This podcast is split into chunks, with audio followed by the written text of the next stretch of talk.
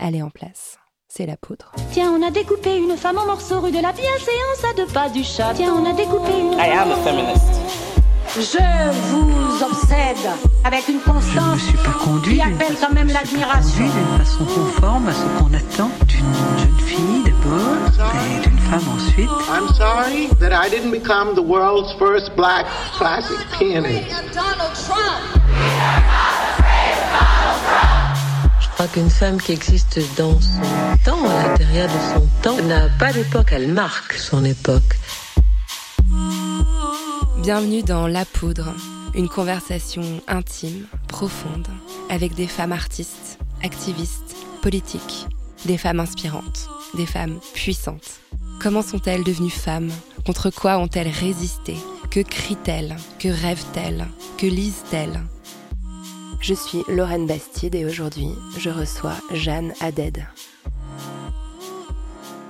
On sait bien comment le monde fonctionne en ce moment, donc euh, serrons-nous les coudes et euh, vive la sororité, quoi. Un jour, il y a quelque temps, j'ai décidé de prendre la tangente, de lâcher tout ce que j'avais, et c'était pas mal ce que j'avais, pour partir à ma rencontre.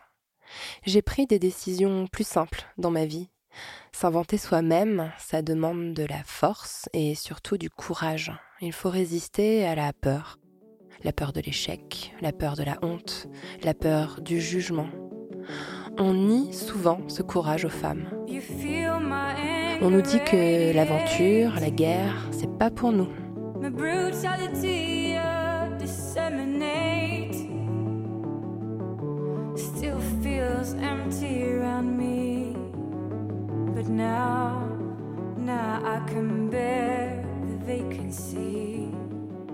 Nous, on est quoi?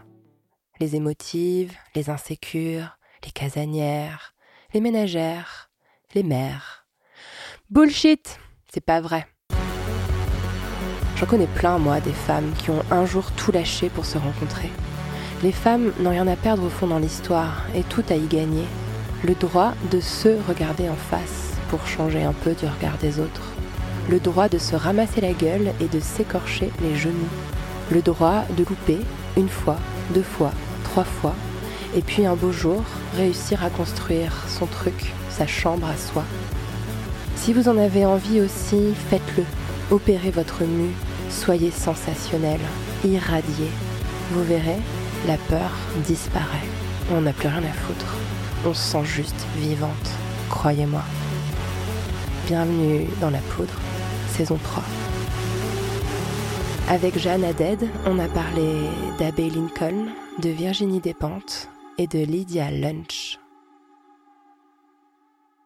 Jeanne Haddad, vous êtes chanteuse, autrice et compositrice, et votre deuxième album, Radiate, que j'écoute en boucle depuis quelques semaines, joue une fonction salutaire dans ma rentrée 2018 un peu ardue.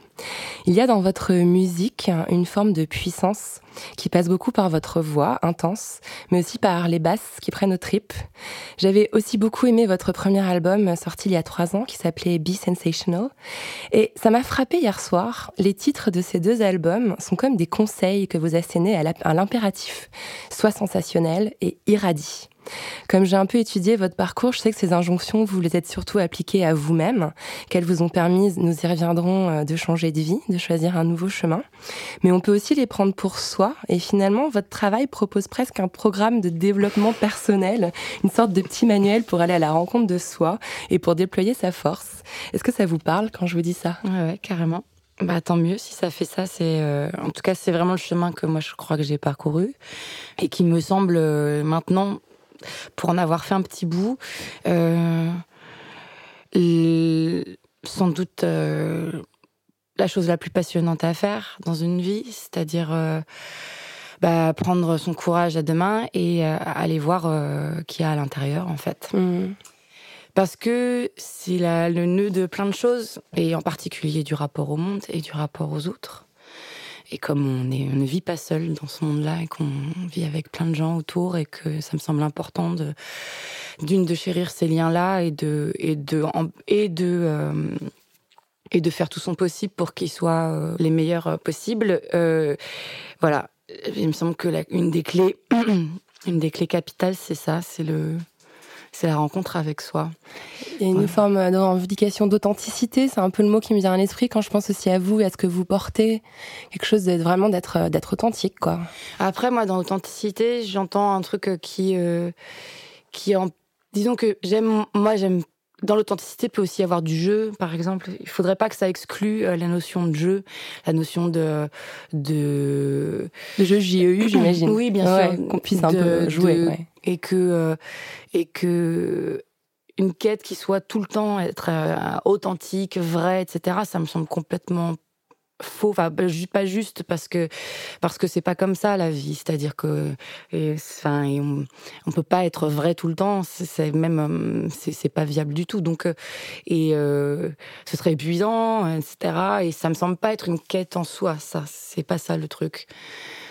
Par contre, savoir où, euh, qu'est-ce qu'on ce qu'on fait et comment on le fait, c'est-à-dire à quel moment on est vrai, les moments où on l'est moins, etc. Et l'accepter et pas se juger et puis même jouer avec ça, ça me semble plus intéressant d'être au courant de ce qui se passe. Hmm. Alors, euh, dans la poudre, on essaie de comprendre les parcours et les trajectoires euh, des femmes qui font euh, aujourd'hui euh, le 21e siècle. Donc, on va revenir un peu en arrière, si vous le voulez bien. Euh, vous avez grandi à Reims. Mhm. C'était comment de grandir à Reims? Ben, moi, je me suis pas très bien sentie dans cette ville-là. euh, voilà, donc euh, j'avais ma grand-mère qui, euh, habitait en banlieue parisienne. C'est vrai que dès que j'arrivais à Paris, je me sentais pousser des ailes. En fait, il y avait quelque chose qui se libérait et qui et voilà. Bon, ça se vit pas de de bitcher sur Reims, bah, je me suis jamais sentie très à l'aise là-bas. Un peu à Mais Après, peut-être que c'est juste aussi une question de, de l'âge, c'est-à-dire que. Mais je m'en rappelle dès l'enfance, j'étais pas, je me suis pas sentie très bien là-bas. Et après, bon, l'adolescence, j'imagine qu'on se sent mal, on se sent bien nulle part. donc, euh, donc voilà. Mais bon, euh, c'est vrai du coup que Paris, ça a été la, c'était l'endroit de, de liberté et de, et de respiration. Hmm.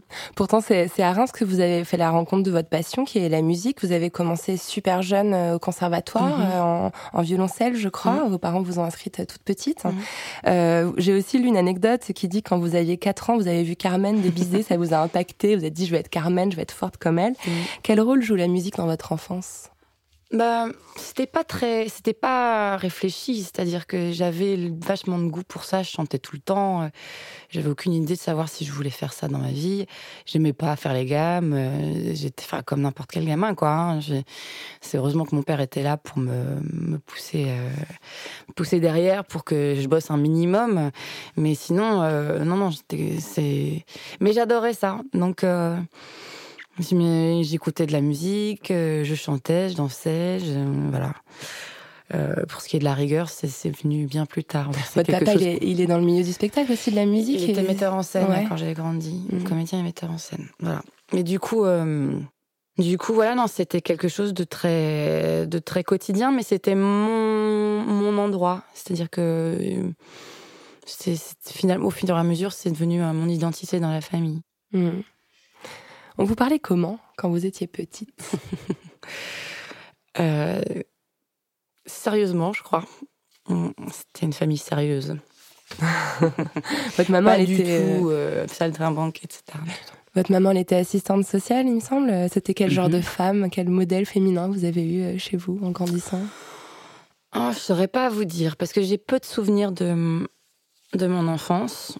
Euh, euh, mes parents sont des gens intelligents, qui réfléchissent. euh, et euh, ma mère est un tout petit format physiquement, Euh, vraiment toute menue, toute toute fine et toute petite. Mais de son, je crois, dans son travail d'assistante sociale, elle se retrouvait quand même dans des situations parfois un peu, un peu euh, ardues. Et du coup, j'ai plutôt le souvenir de quelqu'un qui, euh, dans, l'espace euh, extérieur, en tout cas, qui est très de, de, fort et de courageux et de, ouais, vraiment. Alors, après votre bac, vous avez poursuivi dans l'étude de la musique. Vous avez intégré le très prestigieux Conservatoire supérieur de musique et de danse de Paris en section jazz. Est-ce que vous vous rappelez de la jeune femme que vous étiez alors, de comment vous vous projetiez dans l'avenir, de vos rêves, de vos espoirs? Je crois que je me projetais pas du tout, que j'ai vraiment vivais euh, jour le jour. euh, c'est un peu toujours le cas d'ailleurs. Euh, et en fait, hum, même je faisais plutôt ce qu'on me disait de faire, c'est-à-dire que même le chant, je l'ai choisi parce qu'on m'a on m'a dit que, enfin, j'avais bien senti qu'il se passait quelque chose, mais qu'on et des, des musiciens avec lesquels je travaillais à l'époque, enfin en tant que étudiante, m'avaient dit qu'il fallait que je fasse ça. Je dis bon bah, bah oui d'accord. Euh, CNSM on me dit c'était bien pour travailler. Je dis bon d'accord très bien, je passe le concours. Euh, voilà et euh, donc pas beaucoup de prise de décision. Je me suis beaucoup laissée porter en fait. Et euh, et donc euh, ouais et euh, et je crois que j'étais assez terrifiée en fait hein, euh, finalement. J'étais euh, d'abord la seule fille sur trois trois années, euh, trois classes. euh, donc, euh, La une- seule fille en, section jazz Ouais, ou dans la classe de jazz, Ah ouais, ouais. donc, sur une quarantaine, cinquantaine de personnes Ah ouais. pendant deux ans. Donc c'était euh, donc j'ai je séchais pas mal les cours et euh, je faisais plutôt la teuf à vrai dire. Mais c'est un concours qui est super difficile à avoir. C'est marrant cette espèce de dichotomie dans votre discours parce que d'un côté, on a l'impression que vous avez vraiment été Mhm. aiguillé dans cette voie-là. Et en même temps, on sent qu'il y a une facilité, une excellence qui faisait que vous arrivez toujours euh, première dans, dans, dans, dans, dans ces- dans l'exécution de cette voie-là. J'étais pas première, disons que j'ai eu un du tout, parce que vraiment pas. Mais euh, disons que ouais, peut-être que j'avais. En tout cas, j'ai proposé quelque chose qui avait peu, c'est-à-dire du chant. À l'époque, je faisais du jazz, donc euh, du jazz contemporain, et donc un chant instrumental, c'est-à-dire euh, sans parole. Ouais. Euh, et du fait de mon parcours d'avoir fait du violoncelle, etc., je lisais bien la musique, j'avais une bonne oreille, etc. Donc des choses. Et voilà, c'est tout un tas de concours de circonstances qui font que je suis rentrée là-dedans. Et tant mieux, parce que ça m'a permis de travailler. C'est vraiment. La France, ça fonctionne comme ça. Si tu as la carte, tu travailles. Ouais. Euh, donc, euh, donc voilà. Mais euh, c'était, ouais, pas mal des, des concours de circonstances, comme souvent. Mais je suis pas très volontaire, non. Ah Ouais. ouais, c'est marrant. C'est étonnant de dire ça, d'entendre ça de la, de la, de la Mhm. bouche de quelqu'un qui incarne euh, à ce point-là euh, l'excellence. Alors donc vous venez d'y faire allusion. Les gens qui vous nous écoutent aujourd'hui peut-être l'ignorent, mais vous avez pendant très longtemps été chanteuse de jazz. Pendant dix ans, vous avez chanté avec plusieurs formations. Vous êtes produite dans de grands festivals. Vous avez vraiment eu une très belle carrière euh, de jazz woman. Je sais pas si on peut dire ça comme ça, mais vu qu'on Mhm. dit volontiers jazzman, pourquoi pas Alors moi, ce que j'ai lu qui m'a interpellée, c'est que c'est une femme, Abbey Lincoln, qui vous a donné envie de devenir chanteuse de jazz. Euh, Abbey Lincoln, c'est une femme que je connaissais très mal et que j'ai un peu redécouverte grâce à vous. Pour ceux qui connaissent pas, elle a notamment chanté euh, le standard Don't Explain dans les années 50. On l'appelait la Marilyn Noire. C'est horrible. Et ce qui est horrible, hein, qui Mhm. était dans un contexte un peu de, de racisme assez institutionnalisé. Euh, en quoi elle vous a inspiré Qu'est-ce qu'elle vous a appris? Alors, je suis pas devenue une chanteuse de jazz comme Abby Lincoln, mais disons que parce que moi, comme je disais, je chantais, elle, elle chantait des chansons, des racontait des histoires, et moi, je chantais vraiment sans parole, vraiment comme un saxophone ou une trompette. C'était grâce à ça que j'ai eu du travail d'ailleurs, parce qu'il n'y a pas grand monde qui faisait ça. Euh, mais euh, non, Abby, euh, c'est vraiment, c'est le refus de faire joli. C'est euh, justement, elle avait une carrière tout tracée. euh, on l'a surnommait. euh, Enfin, de, de- enfin voilà, horrible, Marilyn Noire. Et elle a refusé ça. Euh, Grand bien lui en a fait. Et avec le switch, avec la, la période qui était des luttes pour les droits civiques, laquelle elle était très engagée avec son mari Max Roach. Et, euh, et elle a choisi une autre option. C'est-à-dire qu'elle aurait pu vraiment faire ça. Parce qu'elle était sublime. Elle a commencé Elle avec des robes de pin-up, des brushings elle impeccables. était très très belle, c'était une très belle femme, elle chantait divinement, elle a fait un peu de cinéma. euh, et, euh, et elle aurait vraiment pu avoir une carrière comme ça, et elle a refusé. Voilà. Et dans son chant, en fait, dans sa voix, je pense que ce qui m'a touchée, c'est sans doute ça. C'est-à-dire que, a posteriori, maintenant je le comprends, mais. C'est-à-dire un, un peu comme pouvait avoir Billie Holiday un- peu plus tôt, c'est-à-dire un choix de on tient la note et à un moment donné on la casse. Mais on la casse pas parce qu'on peut pas la tenir, mais on la casse parce qu'on a envie de la casser. Et euh, moi ça m'intéresse ça. C'est-à-dire que d'abord c'est un choix. C'est-à-dire que euh, la note elle fait ce qu'elle a envie de faire avec et elle euh, elle est pas soumise à à une, une interprétation. Et ensuite, euh, et ensuite en tant que en tant que chanteuse, euh, en particulier dans le jazz où c'est c'est très souvent, enfin, grande majorité, euh, cantonné à un truc d'ornementation et de. euh, Enfin, pour. En tout cas, euh, cet aspect-là existe. Du coup, euh, le fait de, de, refuser ça me semblait, euh, enfin, me semblait très très fort. Mhm. Oui, dans le jazz, on imagine volontiers la chanteuse de jazz hyper glamour euh, qui se tient tout droite près du piano dans une robe fourrure rouge. C'est un peu ça Voilà, aussi. ça, c'est le cliché. C'est vrai qu'il y a eu beaucoup ça, mais c'est à ça qu'on réduit beaucoup les, les chanteuses d'ailleurs. Mais bon, il suffit d'écouter deux secondes ce que font des Anita O'Day ou des Doris Day ou Sarah Vaughan, Billie Holiday, évidemment, Abbey Lincoln. Enfin, il y en a des quantités. Évidemment, euh, elles sont toutes euh, musiciennes, etc. Après, euh, après voilà, encore une, c'est aussi l'expression d'une époque. Euh, ouais. Les filles, ça fait joli et ça vend des disques. Donc, euh, Ouais, une époque qui, qui est pas tout à fait révolue. Moi, j'ai regardé la liste des musiciens avec lesquels vous avez collaboré pendant donc la période où vous étiez dans le jazz. Il y a que des noms de mecs. C'est a assez que des mecs, hallucinant. Que des mecs. Alors, ils étaient peut-être sympas, hein, mais euh, en tout cas, j'ai l'impression, peut-être que je me trompe, mais que, que, enfin, si vous l'avez un peu dit tout à l'heure, d'ailleurs tout à l'heure, euh, en fait, c'est l'excellence de votre parcours qui vous a permis un peu d'échapper à une forme de, de, de misogynie euh, qui serait inhérente pense. au jazz. Ouais, je pense. Et puis le fait d'être chanteuse aussi, parce que c'est euh, du coup, je volais le, je prends la place de personne. Euh, mes copines euh, trompettistes ou batteuses ou enfin instrumentistes peuvent vous raconter une autre histoire. Mhm. C'est un milieu qui reste très très très misogyne et très réac.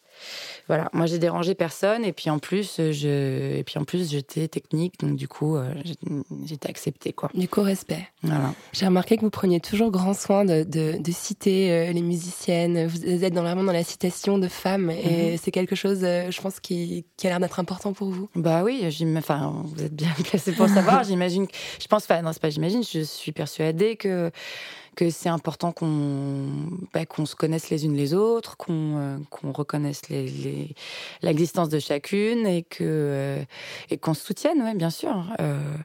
On sait bien comment le monde fonctionne en ce moment, donc euh, serrons-nous les coudes et euh, vive la sororité, quoi. Exactement. Alors, quand on lit vos interviews, on sent qu'il y a eu un moment, euh, un, un vrai malaise vis-à-vis de ce milieu du jazz. Vous avez évolué pendant plusieurs années. Euh, vous dites que vous étiez malheureuse. On, on sent vraiment la, la, vous nommez vraiment une véritable douleur. Est-ce que vous sauriez dire aujourd'hui d'où elle venait cette douleur-là?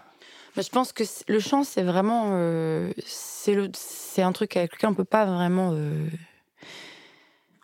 pas vraiment tricher. Du coup, euh, moi, j'étais en train de devenir quelqu'un d'autre, en fait. C'est normal, j'ai fait ça dans ma vingtaine. Donc, c'est une période où on bouge énormément dans la vie. Euh, donc, je me suis laissée porter pendant quelques années, ce qui est un peu moins long que dix ans, mais euh, quelques années. Et puis, en fait, je menais une vie en tournée avec tous ces gars-là. pour la plupart plus âgés que moi. Et puis j'entrais à Paris, je faisais la fête avec mes potes. Et il y avait un truc qui, euh, qui devenait un peu schizo, quoi, en fait. Mhm. Qui correspondait. Enfin, et j'avais envie d'être avec des gens de mon âge. J'avais envie de, Ouais. j'avais envie de, que ça, j'avais envie de danser. J'avais envie de, enfin voilà, j'avais envie d'être, d'avoir mon âge, en fait. Donc voilà. Donc à un moment donné, c'est, c'est devenu un peu, ouais, c'est devenu, euh, j'arrivais plus à faire ce qu'on me demandait de faire. Mhm. Donc euh, Il y a une phrase que j'ai lue qui m'a beaucoup interpellée parce qu'elle elle- elle me parle à moi, à mon parcours à moi. Vous dites, j'avais l'impression de dilapider quelque chose qui m'appartenait. aussi.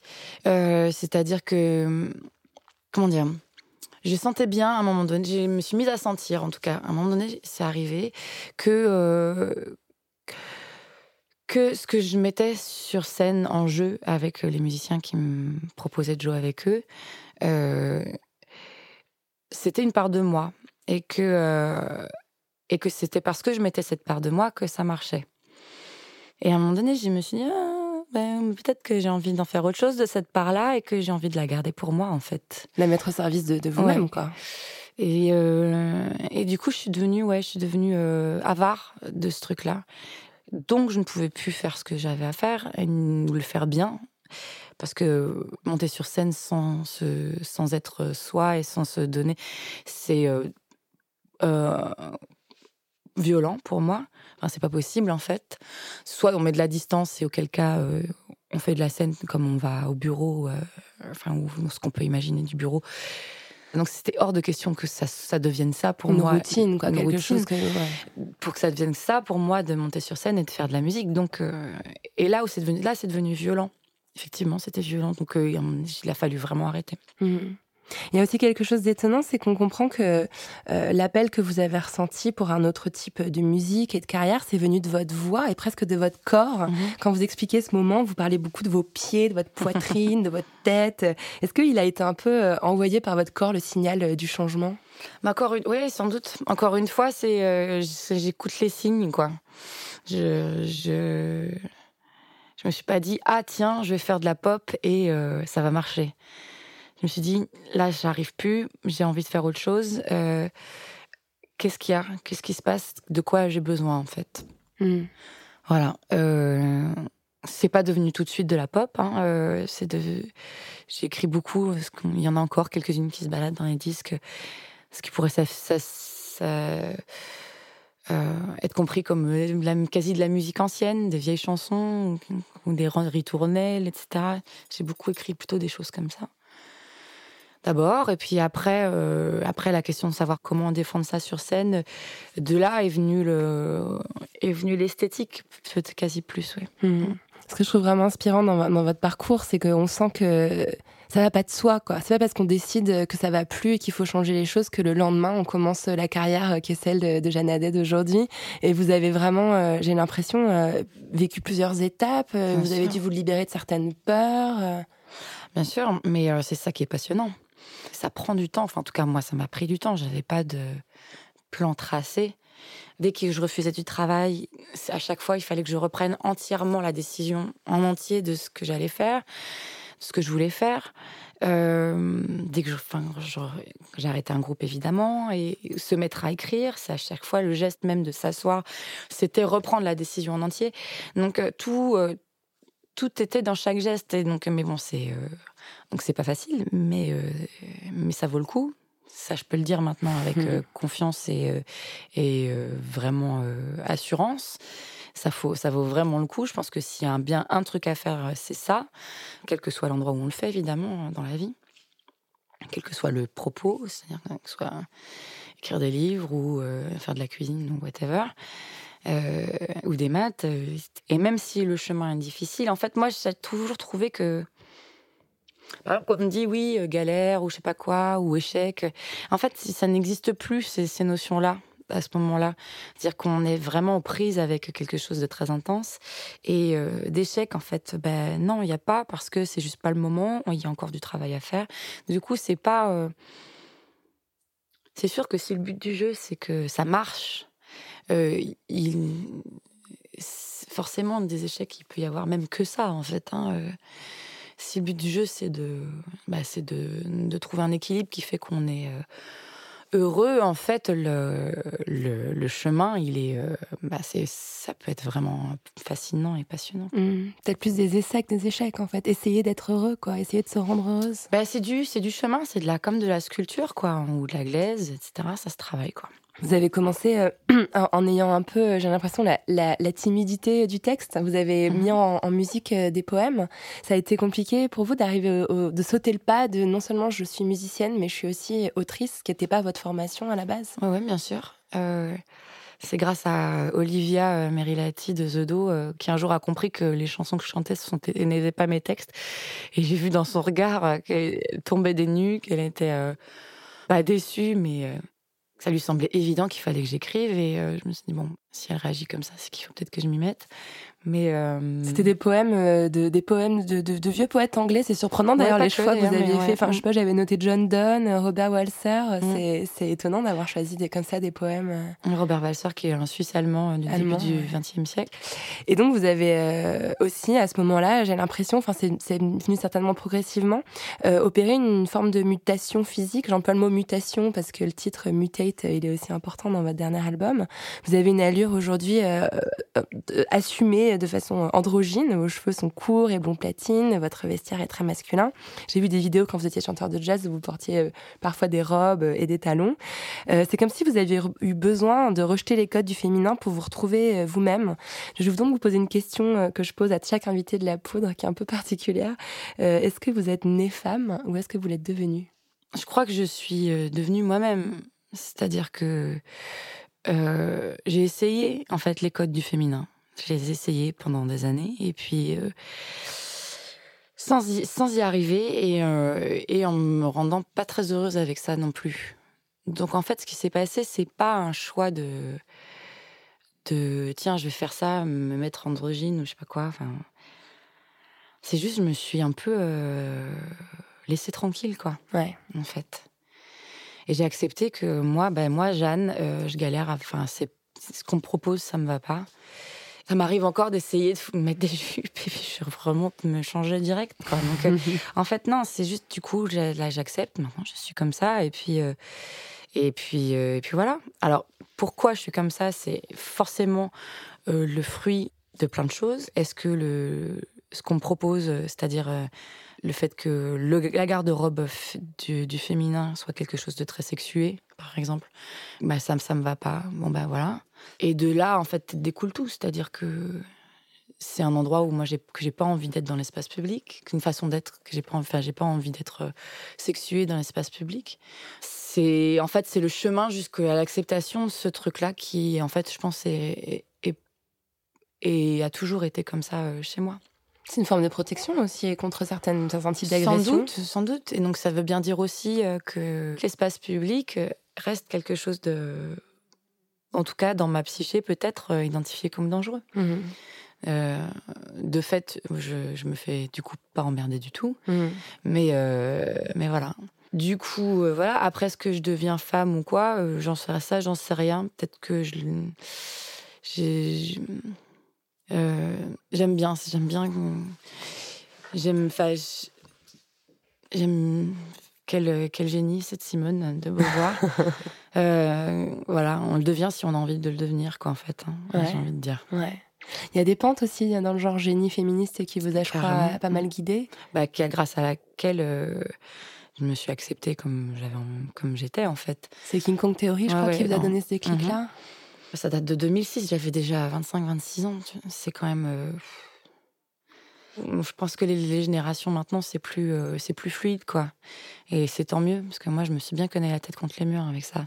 Mais voilà, qui en lisant euh, dans, dans, ces, dans ces pages qu'elle n'y arrivait pas, elle non plus, à ce qu'on lui proposait de la féminité, bah, il y a une chape de plomb qui s'est, qui s'est soulevée, quoi, Hmm. d'un coup. Ouais. Et, euh, et de là, euh, commencer à lire euh, et à bouquiner d'autres choses. Mais c'était, mais ça a été mais d'une puissance phénoménale. Donc j'imagine si moi, qui suis extrêmement privilégiée à tous les niveaux, etc., ça a été d'une telle, telle libération de lire ça. Ça veut bien dire à quel point les questions de de genre et de rôle genré dans la société sont, euh, sont source de violence, en fait, à tous les niveaux. Et je pense que c'est la même chose pour les, les gars, d'ailleurs. Mhm. Mais c'est intéressant, j'ai l'impression de pouvoir faire un parallèle entre euh, votre parcours euh, professionnel et musical et cette histoire de féminité que vous racontez, comme Mhm. si quelque part on créait des rails sur lesquels on nous mettait, et puis à un moment donné on pouvait juste reprendre le contrôle du train, et ok on est sur ces rails-là, mais on peut les emmener là où on veut. Et j'ai l'impression que vous avez fait la même chose avec votre carrière, on vous a mis sur les rails de la musique, et à un moment donné vous avez repris le contrôle du véhicule et décidé de l'aiguillage du, Ah, du bah oui, trajet. ça, ça peut être une métaphore complète, enfin, même de, comment, enfin, de la vie. C'est-à-dire que c'est. euh, bah, tant mieux d'ailleurs, mais c'est pour ça qu'il n'y a pas de problème. C'est-à-dire que ça peut arriver tôt, et, ça, je pense que c'est assez rare quand ça arrive tôt. Mais euh, même si ça arrive tard, c'est pas grave. L'important, c'est que, que ça arrive. Et enfin, en tout cas, l'important. C'est bien, si ça arrive, c'est fantastique, il faut vraiment l'embrasser et pas avoir peur. Il n'y a pas vraiment de, de règles quant à la- à l'âge auquel il faut que ça arrive. Mais euh, en fait, c'est l'apprentissage. C'est-à-dire que moi, j'ai, pour moi, maintenant, je comprends euh, les, les années où j'ai chanté pour d'autres comme de l'apprentissage. Mhm. Et, un, et un chemin vers soi. Et voilà. Euh, j'ai beaucoup de chance que ce soit arrivé à un moment où j'étais encore en capacité de faire ce que j'avais envie de faire. Enfin, de, enfin, par exemple, un truc très dynamique, etc. Que ce ne soit pas arrivé à 65 ans. euh, ça peut commencer à être des- un peu Et ça aurait pu en même temps. Mais ça aurait, pu, être par chouette exemple, aussi. un de mes héros euh, de littérature, Henri Beauchot, a commencé à écrire des romans et avoir une vie euh, de littérature euh, 55 ans passés. Ouais. Donc il n'y a pas de règle en fait. Ouais. Euh, encore une fois, ça c'est un truc qu'on nous dit, c'est-à-dire c'est une date de péremption de, Ouais. de ce que Mais ça, c'est pour vendre des trucs, c'est pour, euh, c'est, c'est juste pour, euh, pour vendre des crèmes, ou pour vendre Bien des, sûr. ou pour vendre des, je sais pas quoi. Mais c'est marrant parce que nous, on a, on a le même âge, on est né la, la, la même année euh, à un mois d'écart.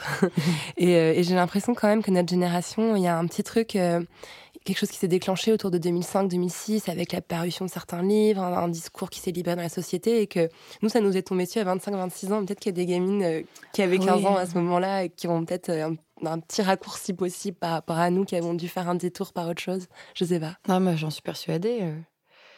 On a encore un... Je pense que, bon, c'est le monde qui se prépare et qui est là euh, pour les générations qui nous suivent. euh, c'est pas joli, joli, hein. Ouais, non. Mais euh, il y a beaucoup, beaucoup de violence euh, à tous les niveaux. Mais, euh, mais bon, il y a des choses qui sont plus, plus fluides, sans doute, plus. euh, qui se libèrent un petit peu aussi. Euh, voilà. Mais c'est comme si c'était la fin d'une ère, et donc ça, ça crée de la tension, forcément. Euh, mais moi, je suis contente pour ceux qui arrivent derrière, qui, euh, qui a certaines questions qui se posent plus vraiment, etc. Que les questions de couple soient complètement, enfin, explosent complètement, avec ce, qui- ce que ça peut avoir d'enfermant et de, etc. Et ouais, de normalisant. Voilà, je pense- j'ai l'impression qu'on est nu- enfin, notre génération a encore essuyé un peu les peaux. Ouais, on est un peu à la Euh, machette en train ouais, de couper la ça. voie là. Mais, euh, mais bon, c'est comme ça. J'essaye de nous voir maintenant, en tout cas, j'essaie de faire ça avec mes amis et mes proches euh, comme des aventurières. voilà, et que tant mieux si c'est un peu plus cool. Mais bon, pour les autres, mais le monde est re- regorge de difficultés de toute manière, donc chacun aura son lot de, de choses à régler et de et d'aventures à mener. Mm. Alors pour en revenir à votre travail, à votre carrière, donc vous avez euh, vous avez produit ce, ce premier album avec euh, avec Dan Levy euh, qui vous a accompagné, je crois que sur l'en- sur l'enregistrement et les arrangements. C'est la moitié du groupe The Doe. Il est vraiment magnifique cet album. hein. Du coup, je l'ai réécouté et, et, je n'arrive pas à déterminer lequel des deux j'aime le plus. je trouve le premier assez guerrier, le second plus apaisant. En tout cas, voilà, les deux sont géniaux. Et, et en fait, vous êtes monté sur scène tout de suite encadré de femmes. Euh, notamment la batteuse Anne Passeo euh, ou la au clavier euh, Narumi Hérisson. Est-ce que c'était euh, un besoin après toutes ces années entourée d'hommes sur scène Qu'est-ce que ça vous a apporté? Ah oui, ça j'en sais sûr. Euh, J'avais besoin d'être d'un entre-soi. Euh, et puis parce que c'était des chansons qui étaient intimes. Euh, même si je ne connaissais pas Narumi ni Anne euh, vraiment avant qu'on commence à travailler ensemble, c'était hors de question que ce soit des garçons qui portent ces mots-là. Euh, C'est hyper radical de dire ça. hein. bah pff, oui, bah je, vois des festivals entiers, j'ai vu des concerts entiers avec que des mecs sur scène. Donc bon, ça me dérange pas du tout. À un moment donné, moi, ça ne me concerne plus en fait. hein, il faut qu'ils le sachent. C'est-à-dire que c'est et en jazz, c'est enfin même les jeunes générations, ils ne jouent qu'entre eux quoi. Donc bon, c'est leur problème. Mais euh, après, peut-être qu'il y a un truc de l'intime aussi, euh, comme ça. Mais disons que là, sur ma musique et sur mon, sur euh, mes chansons, c'était, euh, c'était hyper important. Après, Emiliano Touri, qui, a remplacé Anne par la suite, qui lui est un homme et euh, un immense musicien, euh, il est arrivé aussi parce que c'était un ami. C'est-à-dire que c'était, c'est de l'ordre de l'intime encore. Mm. Il était avec vous au conservatoire, je crois, c'est ça C'était le batteur de mon tout premier groupe. Ouais. Donc on reste dans cette histoire d'intimité et de Ouais. rester un peu entre soi, quoi. Après, euh, non, c'est. Pense que c'est important de voir des, femmes sur scène. Et euh, j'ai entendu Ren Pratt ré- récemment qui a fait un- une étude pour pour le ministère de la Culture sur les qualités femmes-hommes, qui disait que et je suis complètement euh, d'accord avec elle qu'il faudrait pour les quotas. Les postes à direction, de direction euh, des, euh, des scènes nationales et autres euh, centres culturels, etc., qu'il faudrait pendant quelques années n'embaucher que des femmes Ouais. de manière radicale pour ne plus avoir à se poser la question ensuite. Voilà, moi, tant que je vois que des mecs sur scène, je vois pas, j'ai aucun problème à, à ce qui, ce qui est que des filles dans mon groupe, enfin, même s'il y a Emilienne maintenant. C'est je, enfin, Ça me parle carrément, moi aussi. Mm. Alors, il y a une chanson dans le premier album qui me fout à chaque fois les poils. Elle est assez euh, guerrière, comme je disais tout à l'heure. C'est Lydia. Euh, J'ai vu que c'était un hommage à une chanteuse punk rock féministe, Lydia, Lydia Lunch, que je Mhm. connaissais pas avant que vous me la fassiez découvrir. Euh, donc, dans la poudre, on aime bien rendre hommage aussi aux femmes qui ont fait bouger les lignes dans le passé. Qu'est-ce qu'on qu'est-ce qu'on lui doit à Lydia Lunch? Pourquoi on lui dit merci? Alors, c'est pas sur le mode féministe, mais c'est quelqu'un dont j'ai lu les textes qui, enfin, qui m'ont. Elle a écrit deux romans, enfin, autobiographiques, euh, un peu autobiographiques, qui sont. Enfin, c'est c'est décapant, Ah ouais. c'est le moins qu'on puisse dire. Euh, voilà, j'en suis sortie, les cheveux dressés sur la tête euh, et dans un état euh, un peu tremblant. Donc, c'est là beaucoup le résultat de ce texte-là et beaucoup le- de Lydia et beaucoup le résultat de la lecture de ces, de, de ces romans à elle. Une sorte de sorcière euh, magnifique, euh, très violente en fait, euh, mais pas que. C'est ma compréhension de ces romans-là qui m'ont suffisamment secoué pour que j'ai besoin d'en écrire une chanson.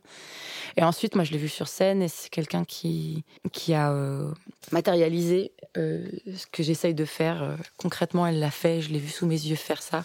Ça m'a bouleversée. C'est-à-dire que pour moi, la scène, c'est s'adresser au plus grand nombre tout en parlant dans l'oreille de chacun.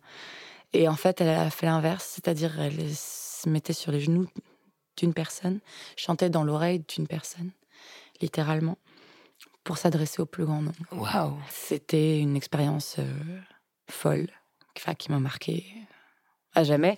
Et euh, voilà, donc euh, voilà, cette femme a été. euh, dans cette période-là où j'étais en train d'écrire, etc., où c'était très compliqué, où j'étais pétrie de doutes et de peur, etc., ça, elle, elle m'a vraiment, vraiment beaucoup portée. Je propose qu'on parle pas du portrait de vous dans Libération où la journaliste suppose que Lydia, Lydia c'est votre meuf et veut absolument en tirer des conclusions sur votre sexualité, votre vie privée. Ça vous va? Oui, d'accord. Sérieusement, comment vous cohabitez avec l'attention médiatique que vous suscitez? Euh, Les journalistes s'acharnent à vous trouver atypique, euh, à vous comparer à toutes les chanteuses aux cheveux courts de la pop musique. Euh, Je trouve que le milieu des critiques euh, rock est aussi euh, très masculin, assez machiste. J'ai vu passer des interviews où on vous explique carrément votre inspiration pour votre album. Quoi. On vous enlève les mots de la bouche, on parle à votre place. Oui, d'ailleurs, avez- ils, ont, ils ont toujours tort. Bah oui, d'ailleurs vous êtes toujours un peu genre là. Euh, bah non. Bah non, bah c'est comme ça. Après moi maintenant je le en fait c'est marrant parce que je pense que je, ferme vachement les écoutilles sur ces trucs-là. C'est souvent d'autres qui me qui pointent du doigt euh, la la violence de genre que ça peut être euh, et euh, ce truc-là de savoir d'avoir une absolument une réponse sur ma sexualité, sur le mais je le comprends maintenant, ça y est, mais c'est récent en fait. Je me suis, en fait, on, on m'a dit, on m'a pointé du doigt, on m'a dit, mais on pose jamais la question à, à des chanteuses aux cheveux longs, par exemple. Ouais. Et là, je dis, mais, mais c'est bien sûr. Et donc, je me suis dit, euh, mais en fait, c'est ça. C'est-à-dire que je ne rentre encore une fois, et c'est bien ce que je sentais quand j'étais euh, plus jeune, c'est que je ne rentre pas dans la case de ce que doit être une femme. Donc, euh, et alors que, bon, enfin, ça me semble complètement atterrant, mais, euh, mais euh, on en est encore à ça. Donc en fait, c'est complètement délirant. Euh, mais bon, ça m'intéresse pas, en fait. Hmm. Vous arrivez à vous en protéger Ça peut être blessant quand même, ça peut être dur, j'ai l'impression. Bah, en fait. Bah oui, oui, moi je m'en protège, enfin je m'en fous en fait. C'est leur problème en fait, maintenant. C'est. Mais bon, moi je vis, euh, je suis très protégée hein, de toute manière. Je, je- je suis la, la boss de mon. Enfin, je suis ma propre boss. Je suis. euh, J'ai organisé tout un système autour de moi qui fait que je- la façon dont je suis, euh, enfin, ça ne pose pas de problème. Moi, ça m'évoque surtout le problème que les autres ont en face, personnellement. Ouais, c'est vrai. Une espèce de vision un peu étriquée euh, qui persiste. quoi. Mais c'est vrai que c'est complètement dé- délirant qu'on en soit encore là. Hmm. Le vouloir aussi mettre absolument dans, dans des cases euh, à chaque fois, ça me faisait marrer. Il n'y a pas une interview où on vous pose pas la question. Mais alors, c'est quel genre de musique ou que vous faites? Genre, bah, je sais pas, écoute, enfin, j'en sais rien. Ça me fait vraiment, vraiment cette espèce d'impression où il faut absolument pouvoir mettre cette personne dans cette, cette case de musique, cette case de sexualité, cette case de. Ouais, mais après, moi, ce que je comprends. Une bonne façon de, dé- de- de désamorcer la violence que ça pourrait être, c'est de voir euh, ce que ça dit des autres en face. Hmm. C'est-à-dire que ce que ça dit des autres en face, ça dit, euh, ça dit un manque de confiance, ça dit un besoin de délimiter des lignes, et ça, c'est, euh, ça veut dire, ça veut, ça raconte ben, un mal-être ou quelque chose qui n'est qui est pas tranquille. Donc moi, je, le, je, trans, je transforme le truc comme ça, c'est-à-dire que du coup, ça me crée limite de l'empathie. Euh, Bonne technique, ça. Ouais, non, mais c'est vrai. C'est-à-dire que je vois plutôt chez les autres euh, l'endroit où ils sont pas heureux et où le fait que moi ça me sois tranquille à cet endroit-là, ça peut leur faire du bien. Mais euh, je, je joue le jeu tranquillement parce que ça sert à rien de se battre. Ça, ça se battre contre des, des, des choses qui sont beaucoup plus grandes que moi et donc. euh, ça sert, euh, ça sert strictement à rien de se braquer là-dessus parce que sinon, je Je que- c'est moi qui vais y perdre des plumes. Je pense que sans vous braquer, vous faites quand même pas mal, euh, pas mal bouger les lignes et vous passez quelques messages, à mon avis. Alors, ma chanson préférée, euh, celle qui donne le titre à votre dernier album, c'est Radiate. Mhm. Euh, je sais pas si vous serez d'accord, peut-être pour chanter les deux premiers couplets. J'adorerais. Ouais, ça fait You feel my anger radiate, my brutality uh, disseminate.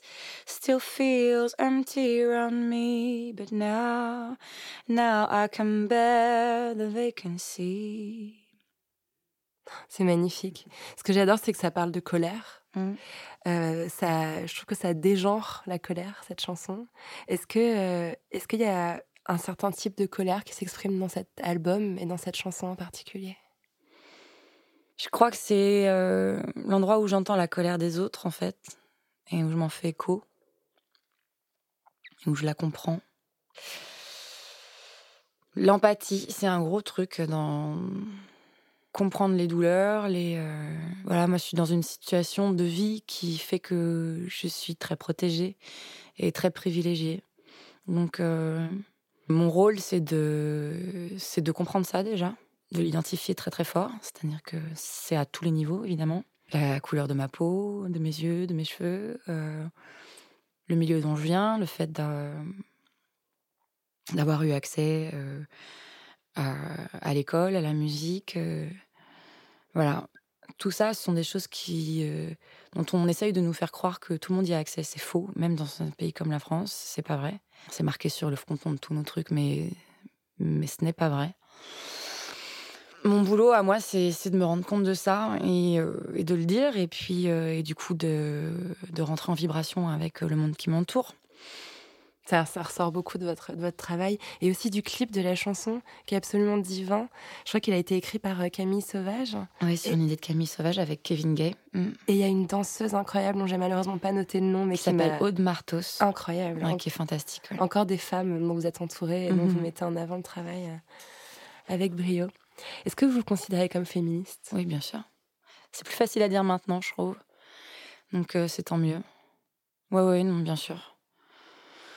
Évidemment. je, pense que c'est, euh, c'est tout le monde devrait être féministe et ceux qui ne le sont pas, euh, ils ils ont rien compris au schmilblick, mais c'est comme l'antiracisme, c'est comme, enfin, je sais, c'est la base. Mhm. Alors je suis désolée, je pose une question bizarre à toutes mes invitées. Comment vous entendez-vous avec votre utérus? Oh là là, euh, je saurais pas vous dire. Franchement, euh, c'est- vous entendez quoi par utérus? Bah, c'est c'est marrant parce que chaque femme euh, que je rencontre a une lecture euh, différente de cette question. Moi, ce qui me vient à l'esprit quand je la, quand je la pose, c'est un peu les injonctions à la maternité, Mmh, le c'est ça, fait qu'on j'entends attend, bien, de- j'entends bien ce que je comprenais. on attend beaucoup de choses de lui en fait. euh. Ouais. bon, bah, c'est pas, c'est pas quelque chose qui est présent dans ma vie, moi, personnellement. J'ai tendance à penser que ça le sera pas, mais euh, est-ce que je suis en paix avec ça? Je sais pas. Je pense que le glas n'a pas encore sonné, donc euh, je, encore une fois, je, je ne prétends pas être plus fort que la nat- plus forte que la nature. Du coup, voilà, peut-être que je vais être prise de panique d'ici quelques années. Envie absolument de faire des gamins, mais euh, c'est pas le, c'est pas d'actualité pour le moment. Je pense pas qu'on puisse intellectualiser ça. Ça vient du corps? Ouais. Mhm. Malheureusement, euh, euh, c'est quelque chose qui est encore, à mon sens, très. enfin, qui, dépasse toute réflexion euh, qu'on puisse avoir sur le sujet. En parlant de corps, vous passez beaucoup de temps en tournée. Euh, J'ai l'impression que c'est un lieu qui est euh, quand même euh, extrêmement physique, la scène extrêmement accaparant. D'ailleurs, vous en faites beaucoup depuis depuis des années. J'ai vu des vidéos de vous où on sent que vraiment après les concerts, vous sortez dans un état un- presque vidé, quoi, presque épuisé. Comment comment vous vivez ça, cette cette relation à votre corps qui est si important dans, dans votre métier au quotidien? Bah, ça, c'est c'est fantastique. C'est quelque chose qui est arrivé récemment, avec cette pratique-là, avec la pratique de ma musique, et que je pense qu'il me manquait aussi beaucoup dans ma pratique euh, d'avant, Euh, du corps, d'être euh, d'être aussi un corps. Et ça, c'est c'est prégnant maintenant. C'est vraiment, c'est le centre, c'est c'est quasi le centre de de ma pratique de concert, même si on travaille beaucoup la musique évidemment en amont, etc. Mais quand je suis en tournée comme ça, le centre de ma vie, c'est euh, l'entraînement en fait. C'est d'être physiquement euh, alerte et, euh, et, et puissante.